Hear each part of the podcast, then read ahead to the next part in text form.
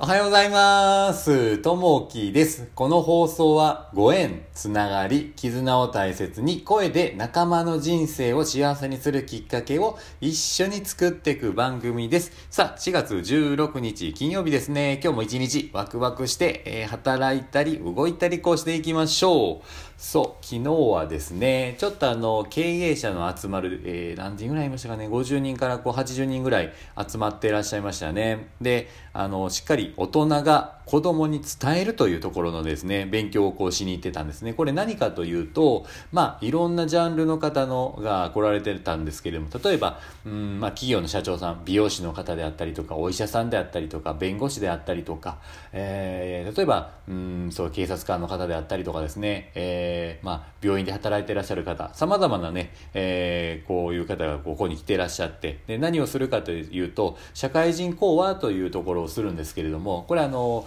まあ、中学校、まあ、1年生、2年生とかですね、あの、そういったことっていうの方たちにですね、えー講話をしに行く。何というと、まあ、今、社会人で、こういうふうな仕事をしています。で、例えば美容師であれば、えー美容師の仕事はこうなんですと。えー楽しいところ、で、またね、辛いところ、大変なところ、これを全部ね、えー先生から言われて、こう、あの、伝えてくださいね、というところをね、子供たちにこう伝えるんですね。で、まあ、えー教室で伝えたりとか、例えば中学2年生以上とかなってくると、まあ大きな行動があるんですけれども、そういったところに人が集まって、えー100人以上とかこう集まってですね、その前で、えーまあ、仕事の話をするんですね。こういった仕事があります。これから社会人になっていかれる上でですね、えー仕事の楽しさ、また仕事の大変さ、えーそういったね、えー夢を持っていけるようなことですね。あの、そういったところをね、正直にね、こう話していくんですけど、そういったところのね、研修が昨日あったんですね。えーやっぱりね、そういったところで、こう、まあ、企業のトップの方もいろいろこう学んで、それをしっかり人に大切なものを伝える。ということをね、えやってらっしゃるというところで学ばせていただきました。うん、なんかね、こういったところを大事にしていけたらなと思っております。さあ、今日のお話なんですけれども、えー景気が落ち込んでいる時こそというとこですね。会社で事業を行い、利益を出していくためには経費が必要です。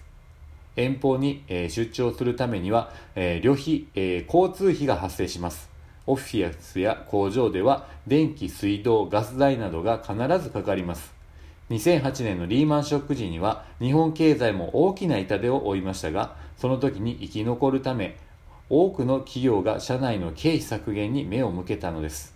食品加工業の A 社はちょっとしたことから無駄を減らそうと社内通達し、こまめな消灯やエアコンの設定温度を適正にして節電に努めました。飲食店を営む B 社ではお客様へ関連で送っている DM、えー新聞広告費を見直しました。また、カラーコピーを極力減らしたり、オンラインで資料を共有するなど、工夫をし、年間30万以上の経費削減を実現した企業もあります。日々の業務の中では気づきにくいものですが、視点を変えると、経費削減のヒントが隠れているかもしれません。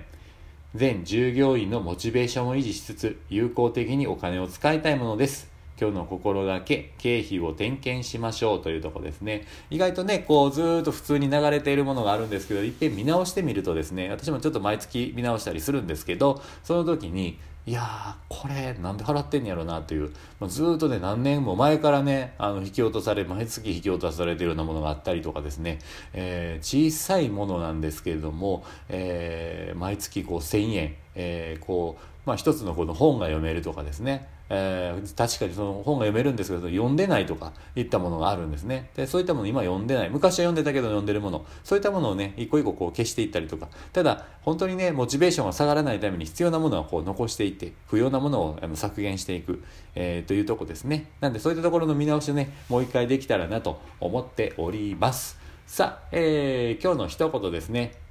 朝起きて息を吸う練習をする人がいないのと同じで、本当に優れた経営者は朝起きて、今日こそコストを削減しようなって、えことは言わないものだと、ウォーレン・バフェットさんのお言葉ですね。やっぱりね、こう、日々ね、こう、意識しているようなところですね。やっぱこう、アンテナを張っていかないといけないなというところがあります。なんで、一日一日ね、大切にしながら一つ一つのことをね、えー心を込めて大切にしていけたらなと思います。今日のお話はですね、必要なものをに目を向けるというところですね。いうことは、まあ無駄なものをこう削減していくというところですね。えー、大事なところをこうね、残していって不要なものは削減していく。そういったところをできていけたらなと思います。さあ、今日も聞いていただきましてありがとうございます。また、あの、いいね、コメントあればお待ちしております。今日もあなたにとって最高の一日になりますように。じゃあね、またね、バイバイ